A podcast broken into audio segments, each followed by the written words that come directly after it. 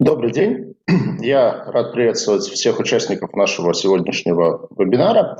А, тема его, ну, может быть, для Сибунс а, звучит чуть-чуть необычно. Актуальные проблемы применения опционов при венчурном финансировании. Проводим мы наш сегодняшний семинар совместно с компанией BGP Litigation. А немножко как бы вводные относительно того, почему тема показалась актуальной.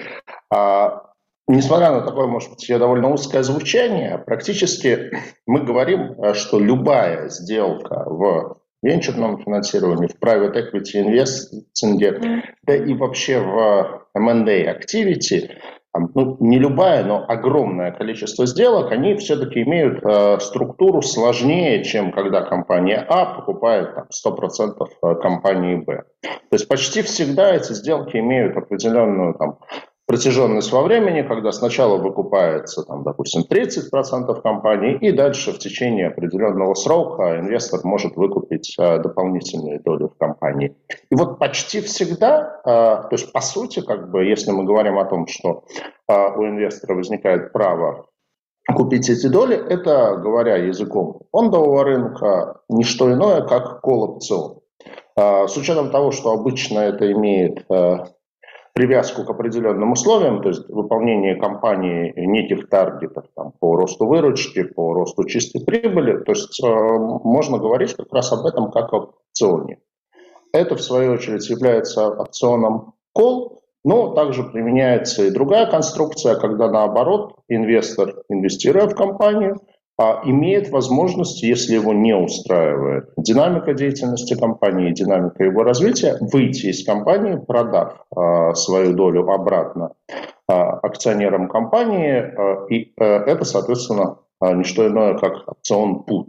Поэтому вот практически любая сделка в венчурном инвестировании в private equity, в которой есть подобные а, подобное структурирование – это как раз-таки и сделка с применением опционов. И, в общем, именно как раз о таких сделках мы сегодня поговорим, потому что, конечно, это все звучит просто на уровне концепции, но это не так просто уже на уровне конкретного структурирования, ну и, естественно, на уровне того, чтобы это соответствовало российскому законодательству и в случае каких-то э, трений между сторонами не было оспорено в суде. Вот а обо всех этих вопросах мы поговорим с нашими гостями из компании BGP Litigation. А сейчас я передам им а, слово для презентации. И первым к нам подключится Александр Панов, партнер и руководитель практики здравоохранения и технологий. Да, Сергей, добрый день, спасибо огромное. Да, спасибо огромное за твой, твой интродакшн. Спасибо большое Сибонс и Приквека за то, что вы любезно согласились провести вместе такое мероприятие, хотя параллельно идет сам, венчурный саммит российский. А, добрый день, уважаемые коллеги. Ну, наверное, я не, не так много займу вашего времени, да, я бы, наверное, хотел рассказать скорее о практике и о фирме. BGP Litigation – большая российская юридическая фирма, а мы существуем 2006 года, и в настоящий момент у нас 90 юристов, да, это, ну, кто знает там, российский юрорынок, это такая уже достаточно большая-большая фирма. А наша практика здравоохранения технологий состоит на данный момент из 17 человек, при этом мы специализируемся на таких сложных регуляторных и транзакционных вопросах с такими сложными высокотехнологичными активами, где есть ну, некий объект IP, какой-то таргет, и э, где есть какая-то там регуляторика, да, будь то дроны, э, ну, какое-нибудь сложное программное обеспечение, комплекс сайтов, и так далее, и так далее. Да? То есть мы знаем, как работать с компаниями именно новой экономики, с венчурными инвесторами, работаем как от таргета, так и от венчурных фондов. Ну, наверное, из того, что можно сказать, да, из того, что как бы мы а, делаем такого большого-большого крупного, мы обеспечиваем такой глобальный маркет access вакцины «Спутник Ви» а, ну, со стороны Российской Федерации, фонда прямых инвестиций на глобальные рынки, а, вот, и ну, помогаем коллегам, скажем так, во, во многих, во многих транзакционных и регуляторных вопросах. Да, и таких сделок у нас достаточно много. А сегодня коллеги, наверное, расскажут про наш опыт и в какой степени про те лучшие практики, которые сложились, потому что ну, опционы put call, они исторически они исторически были, но при этом структурировались по российскому праву. Сейчас в значительной степени их можно уже делать и структурировать, они структурируются как по английскому праву, в значительной степени сейчас делают уже и по российскому праву, но есть свои нюансы. Да? При этом мы видим, что практически все сделки с относительно средним чеком и даже с высоким чеком, очень, очень многие сделки, они уже полностью вышли в российскую юрисдикцию, и российское право полностью позволяет их провести, при этом арбитражные оговорки, пророгационные оговорки позволяют вывести юрисдикцию спора в, ну, в ту комфортную юрисдикцию, где хотелось бы судиться, да, при этом понятно, что стоимость спора там будет немножко выше. Ну, вот, наверное, все. А, тогда я передаю слово старшему юристу а, практики здравоохранения технологий Алене Рыбальченко. Ален, привет, а, тогда тебе. А, ну и, наверное, коллеги прочитаю, да, как бы дадут свою презентацию, и потом уже в самом конце можно задать вопросы, и все вопросы также можно задавать тоже в чатик. Все, всем спасибо. Да, коллеги, добрый день. Спасибо большое, что присоединились. А сейчас я запущу презентацию. Одну секундочку. Я думаю, что все видно. Меня зовут Алена Рыбальченко. Я здесь выступаю со своей коллегой Екатериной Барановой. Мы специализируемся как раз в нашей практике на сделках M&A. И сегодня мы хотели бы поговорить о наиболее актуальных вопросах и особенностях использования опционов, которые у нас часто возникают на практике. А, коллеги, добрый день. И в первую очередь мы бы хотели отметить особенности венчурного инвестирования относительно привычных нам M&A сделок. А, которые как раз предопределяют использование опционов такого вида сделках. А, под невенчурным мы понимаем инвестирование в, зрелый бизнес, который уже а, имеет определенный опыт, проявил себя каким-то образом на рынке, имеет финансовые результаты. Поэтому инвесторы, вкладывая в него свои денежные средства, уже могут с большей определенностью прогнозировать свои риски, прибыль и так далее. А, это как раз определяет привлекательность такого вида инвестирования, однако оно менее прибыльное относительно венчурного, объектом которого является высокотехнологичный инновационный бизнес, а, и который как раз характеризуется высокой рисковой, э, высокими рисками. А, следующей особенностью, которую можно отметить в венчурных сделках, это стороны таких таких соглашений. А, с одной стороны, это инвесторы, с другой стороны, а, основатели. При этом у основателей, как правило, есть идея, продукт, но нет средств для того, чтобы выводить этот продукт на рынок. А, и им в данном случае как раз и необходима помощь инвесторов, которые предоставляют денежные средства. И в венчурных сделках важно сбалансировать их отношения и учитывать интересы обеих сторон. В качестве следующей особенности также отметим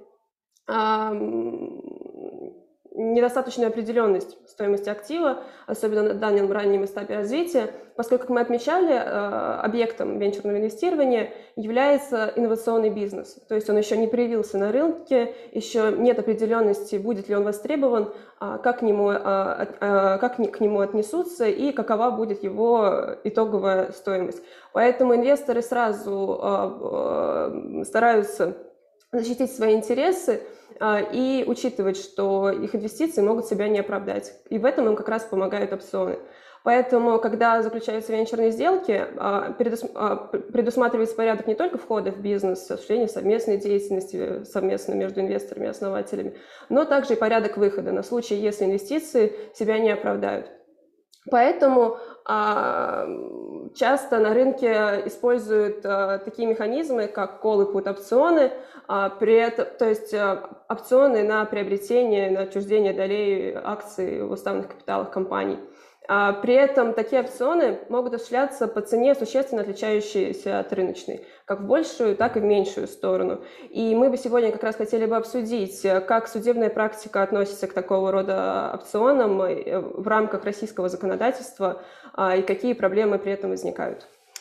Да, как сказала Катя, одним из наиболее популярных э, моделей заключения опционов является отчуждение инвесторам доли, своей доли по цене в два раза выше рыночной или а, по любой цене, которая существенно превышает рыночную, или приобретение инвестором доли своего партнера по цене существенно ниже рыночной, например, за 1 рубль или за любую другую а, стоимость, которая является максимально приближенной к номинальной стоимости.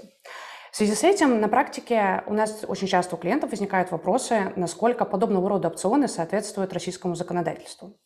На наше счастье, а, в судебной практике уже есть судебные прецеденты и судебные решения по такого рода делам. Например, первое дело – это дело с Роснано, а, немножечко об обстоятельствах дела.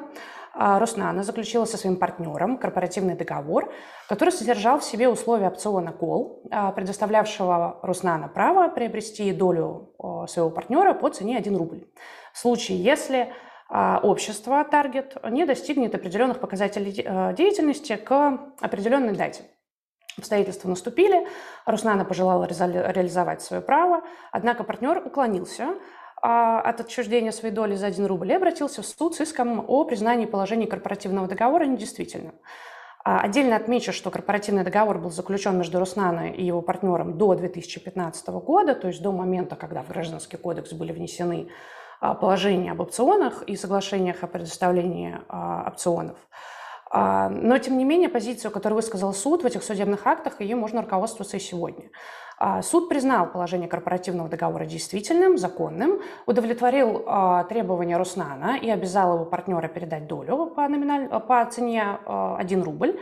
И мотивами принятия судом решения являлось следующее обстоятельство – а, первое – это то, что внесение Роснана своих инвестиций в таргета было обусловлено в первую очередь заключением корпоративного договора, содержащего в себе положение об опционе кол.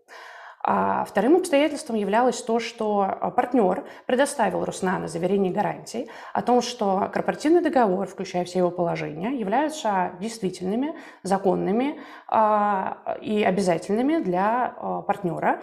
И третьим обстоятельством как раз являлось то, что на протяжении длительного периода времени, если я не ошибаюсь, около трех лет, партнер исполнял положение корпоративного договора и свои обязательства по нему, не высказывался против, не отказывался, не а, предъявлял каких-либо требований, связанных с тем, что он находился в более слабой переговорной позиции, или а, не, не выдвигал какие-либо предложения о пересмотре условий корпоративного договора.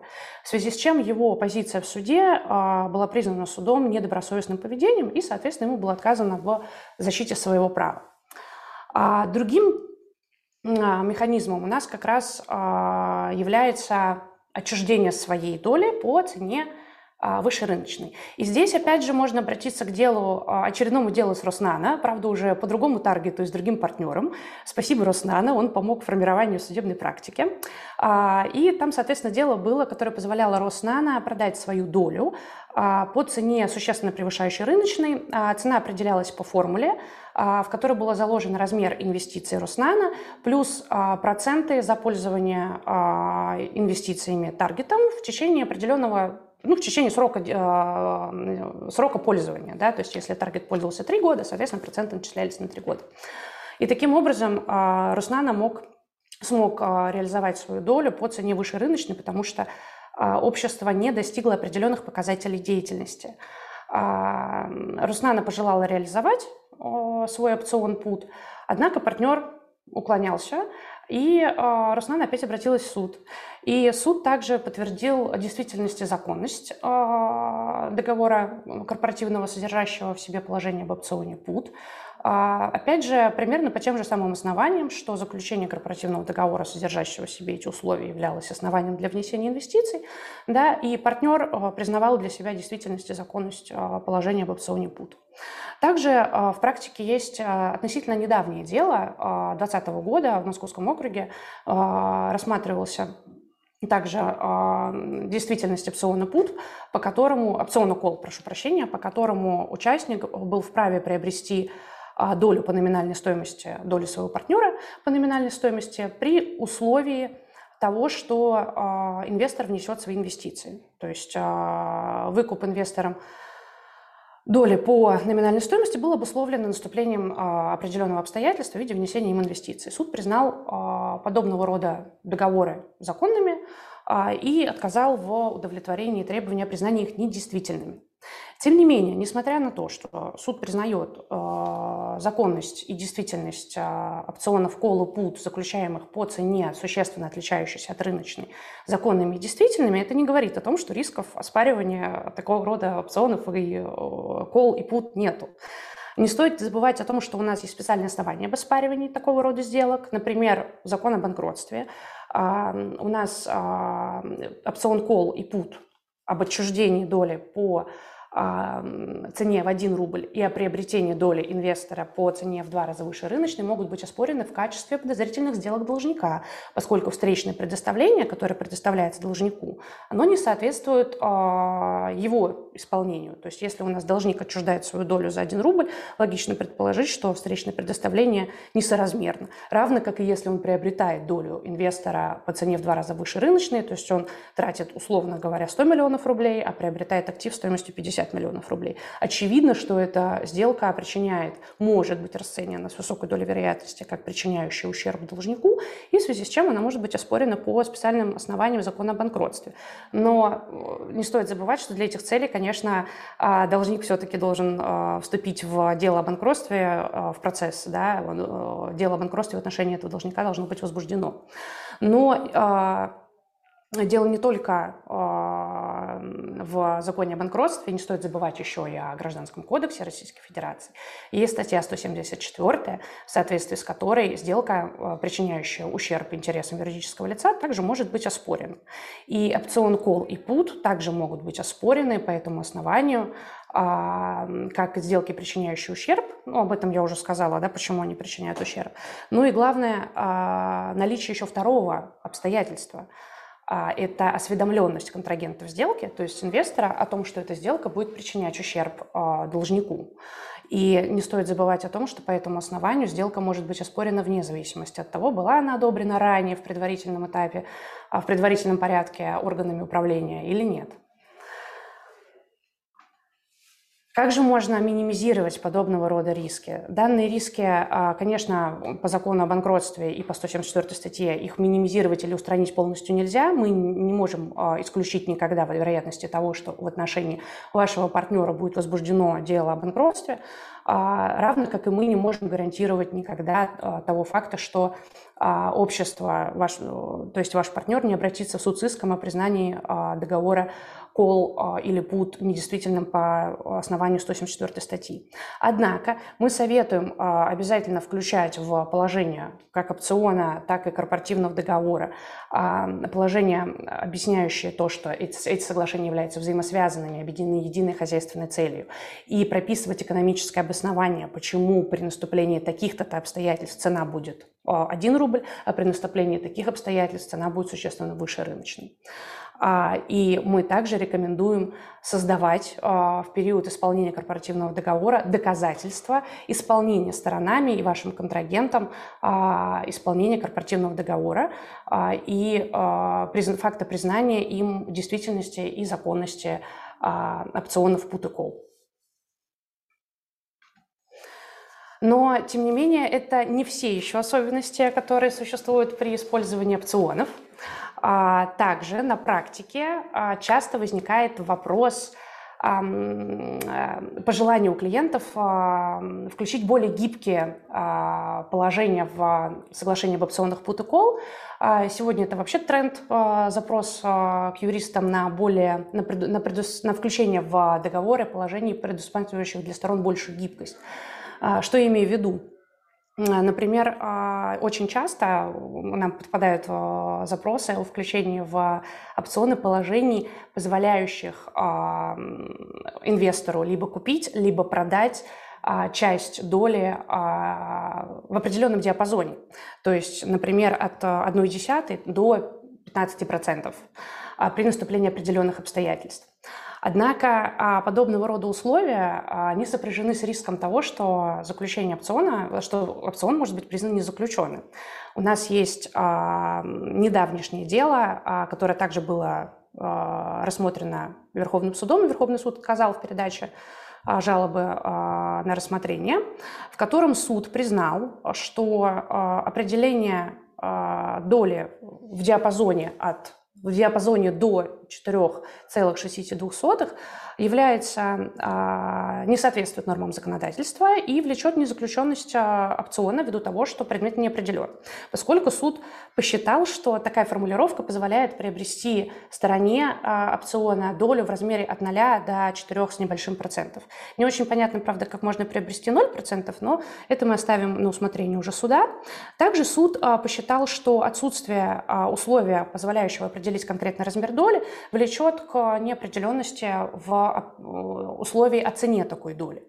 Хотя тоже мы не совсем согласны с данным подходом, потому что а, цена доли зависит от ее размера. Если сторона определяет а, в тот или иной момент, какую долю, в каком размере он, она приобретет, то тогда уже автоматически и цена должна быть определена, потому что она, соответственно, определяется по форме. Но сложно комментировать здесь как-то конкретно обстоятельства этого дела, потому что а, мы не видели соглашения непосредственно об опционе. Тем не менее, а, мы считаем, что включение в положений а, в договор а, об опционах, позволяющих акцептанту либо отчудить, либо приобрести долю в определенном размере в рамках определенного диапазона, оно вполне себе возможно в том случае, если положения договора будут явным образом содержать в себе указание на то, что размер определяется по воле и усмотрению покупателя, а продавец а, с этим согласен и признает действительность и законность и обязательность для себя подобного рода условиях. А также мы рекомендуем предусмотреть в яв... А, также в явном виде порядок определения цены настолько в упрощенном виде, чтобы всегда можно было посчитать цену доли в диапазоне установленном, то есть, например, там от 0,1% до 5% долей. В таком случае мы полагаем, что риски признания опциона незаключенным могут быть существенно снижены. Да, и проявление гибкости, оно необходимо не только при согласовании предмета, цены опциона, но также и в порядке осуществления акцепта. А так часто в практике стороны ставят а, право на осуществление акцепта только при наступлении согласованных сторонами условий. И, а, к примеру, это может быть возникновение тупиковой ситуации, нарушение одной из сторон обязательств корпоративного договора, смена корпоративного контроля у одной из сторон. И стороны формируют такие положения следующим образом. К примеру, сторона Б обязуется а, точнее, сторона Б вправе осуществить акцепт в течение трех месяцев с момента а, наступления согласованных сторонами условия. А, и тут возникает вопрос отношения срока и условия для осуществления акцепта, поскольку не всегда стороны учитывают положение Гражданского кодекса, согласно которому в случае, если сторонами не согласован срок для осуществления акцепта, то такой срок равен одному году. И вот э, как же применять это положение применительно к нашему примеру? Поскольку фактически получается, что сторон, э, срок начинает течь с момента наступления условия, которое может и не наступить. То есть не факт, что у сторон возникнет тупиковая ситуация, не факт, что у одной из сторон э, сменится корпоративный контроль и так далее. И как же толковать соответствующее положение? И тут мы видим три подхода. Первый а, это что в случае, если стороны не определят а, предельный срок, в течение которого может наступить такое условие, стороны могут а, впасть в бесконечное подвешенное состояние, что нехорошо скажется на гражданском обороте, поскольку связывает афферента на долгое, на долгое время, что в любой момент Э, его партнер может осуществить акцепт, это, поскольку условия может наступить сегодня, завтра, через 10, 20, 30, 40 лет. А, и фактически афферент будет, должен ожидать возможность осуществления акцепта и также ограничивать, ну, ограничивать свое право на отчуждение долей.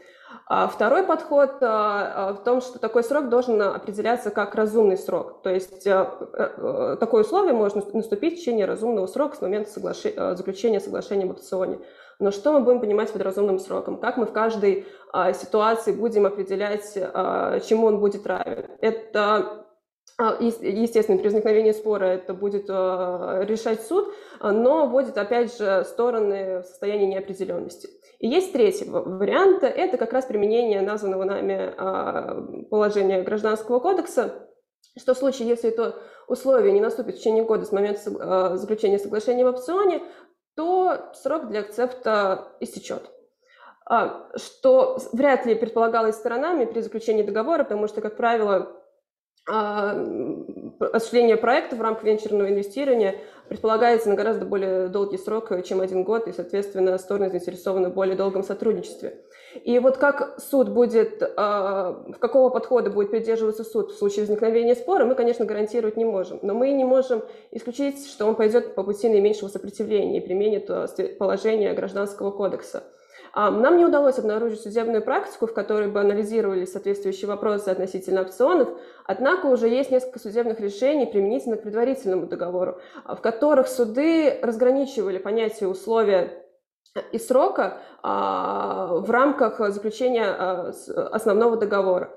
И суды выказывали, что в случае, если в течение года такое, такое условие не наступит, что в случае, если в течение года с момента заключения предварительного э, договора такое условие не наступило, а, то э, срок э, для то не наступило, то предварительный договор подлежит прекращению. И в этой связи мы не можем исключить, что такой подход, подход будет также применен и в отношении опционов. Поэтому мы рекомендуем включать в, корпоратив, в корпоративные договоры, в соглашение об опционах предельный срок, в течение которого а, это условие может наступить, будь то 5, 10, 15 лет. То есть стороны должны предварительно а, согласовать в течение какого времени а, может длиться этот проект, в течение какого времени будет актуален соответствующий акцепт, а, и определить его а, в своем соглашении в письменном виде. Это, к сожалению, все, что мы хотели бы сегодня обсудить. Безусловно, актуальных проблем в применении опционов еще бесконечное количество, но ввиду ограниченности времени мы постарались затронуть наиболее часто встречающиеся нам, нам на практике вопросы. Спасибо большое, Алена, спасибо большое, Екатерина, спасибо, э, Александр.